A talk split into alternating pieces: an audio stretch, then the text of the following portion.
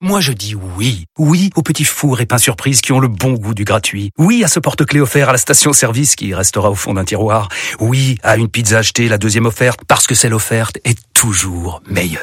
On préfère tous quand c'est gratuit. Chez Skoda, profitez de deux mois de loyer offert sur une sélection de modèles jusqu'au 31 mars. Portes ouvertes ce week-end.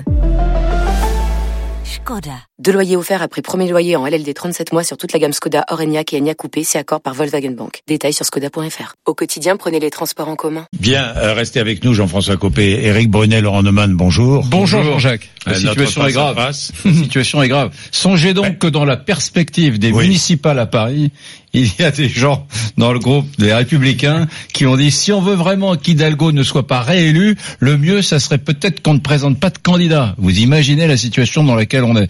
Moi, j'ai la conviction qu'il y a un problème de, de positionnement. Pardon d'être aussi ordinaire, mais il y a peut-être un problème de, de marketing, dirait un chef d'entreprise. Quand au début du XXe siècle, on a inventé le vélo et qu'on a inventé l'automobile, ben, au milieu, les vendeurs de fiacres, au bout de quelques années, ont été contraints Non de mais disparaître. Eric, Eric, Voilà. on tourne autour du pot. Ouais. Il y a un homme qui incarne les républicains, enfin qui incarne, Non. qui est le patron des républicains aujourd'hui, c'est Laurent Wauquiez. Ouais. Bon, euh, Laurent Wauquiez ne veut pas partir. Ouais. Mais c'est Est-ce le- que s'il ne part pas, c'est la mort des républicains Je- Voilà, je pose la question je- directement, je- Jean-François Copé. S'il ne part pas, c'est la mort des républicains Bah, enfin, en tout cas, c'est la, la- la continuation de, de- de- de son rétrécissement. Vous le voyez bien. Vous voyez bien ce qui se passe. Écoutez, et en plus, le problème, c'est qu'aujourd'hui, tel que c'est structuré, tout est organisé pour qu'il n'y ait pas de recours possible. Le PS qui s'effondre a Oui. au moins une opportunité avec Cazeneuve.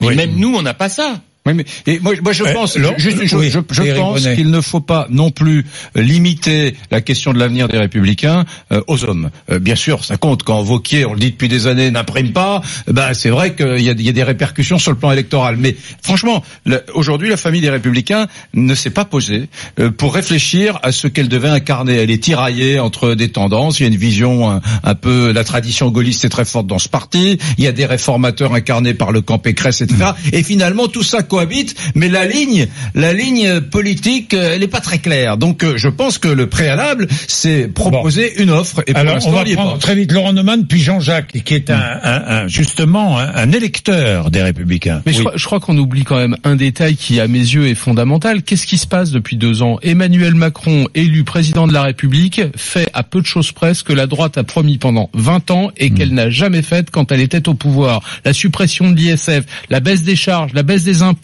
euh, tout ça, c'est La flat réforme tax, de la la SNCF. flat tax, la réforme de la SNCF, tout ce que la droite proposait et qu'elle n'a jamais fait quand elle était au pouvoir. Et que fait la droite depuis deux ans?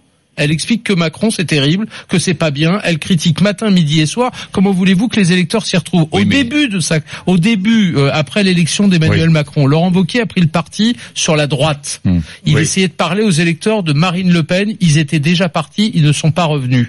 Et depuis quelque temps, il essaye de parler à la droite modérée qui est partie chez Emmanuel Macron et qui ne reviendra pas tant que la droite n'aura pas fait son aggiornamento personnel et se sera pas posé en inventant Et le un candidat est ambigu, Un et le candidat est ambigu sur Un- les questions un sociétales. programme, une alternative pour gouverner. Qu'est-ce que vous proposez de différent d'Emmanuel Macron C'est ça Alors la on va prendre Jean-Jacques, ensuite Jean-François Copé va répondre. Jean-Jacques, Oui, bonjour. vous Bonjour êtes euh, bonjour, vous êtes euh, en Haute-Vienne, vous Oui. êtes euh, retraité, pendant 30 ans vous avez été adhérent euh, oui, à bien droite. sûr. Et hein, avoir des responsabilités aussi. et vous avez même eu des responsabilités. Vous êtes un, un gaulliste né et aujourd'hui vous dites c'est Emmanuel Macron qui incarne euh, cette euh, cette tendance. Bien sûr, bien sûr. Moi, vous savez, été UDR, j'étais APR, j'étais UMP, je suis un Chiracien né. Voilà. Donc, quand j'entends M. Copé qui a parlé comment était Jacques Chirac, ainsi de suite, mais attendez, qui c'est qui a tué Qui c'est qui a tué la droite?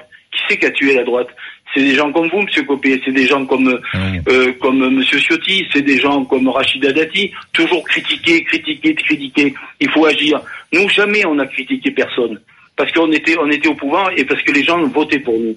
Aujourd'hui, la, la droite avec M. Wauquiez, elle est morte. Elle est morte. J'ai j'ai honte, je suis pas quelqu'un de droite, je suis quelqu'un de, de démocratique. Moi, je, je, me, je me reconnais dans les idées de, de, de notre président, M. Macron. Maintenant, c'est fini. Moi, j'ai, vous, parliez tout à l'heure, Monsieur, Monsieur Copé, 30 secondes, voilà, vous parliez, j'ai trois personnes de ma famille qui me disaient, mais il faut qu'il arrête de dire ça. Il faut qu'il arrête.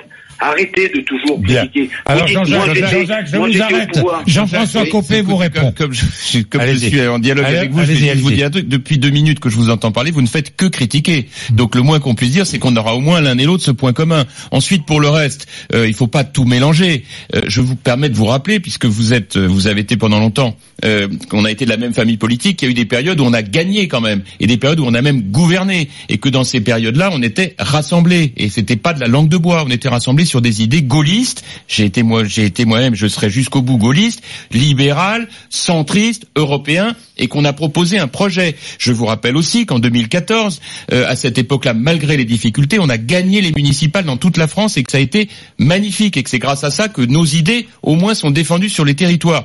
Qu'ensuite vous aimiez pas tel ou tel, moi y compris, c'est votre droit le plus strict et c'est vraiment alors là, on fait chacun comme on peut. Vous savez, l'engagement politique c'est bien difficile. Moi j'ai à mot un engagement qui est très fort pour essayer d'appliquer des valeurs auxquelles je crois. Maintenant, une fois qu'on a dit ça, moi je vous le dis, vous vous êtes parti chez Monsieur Macron et je comprends très bien pourquoi. Malheureusement, beaucoup de nos électeurs ont fait pareil. Si on continue comme ça, on est fichu. Voilà, il faut Bien. repenser tout cela de fond en comble et, et ça passe Bien. aussi Mm. par les idées, les territoires et les hommes. Merci beaucoup Jean-Jacques, vraiment merci. Euh, Une, une Eric. suggestion, euh, Jean-François Copé.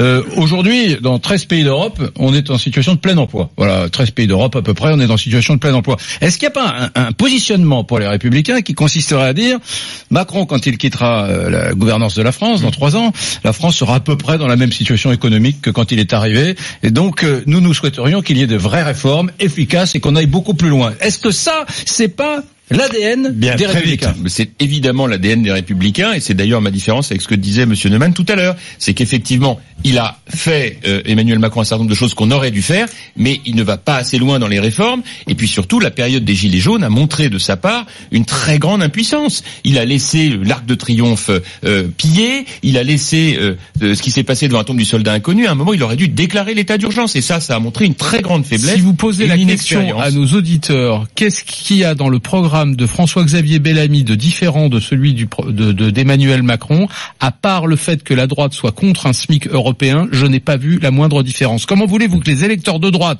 se disent tiens, il y a une offre politique Bien. différente puisque ça n'est pas Bien. exprimé. Il faut Merci travailler. Laurent, merci Jean-François Copé d'être venu nous voir. Merci Eric, on se retrouve demain. Nous.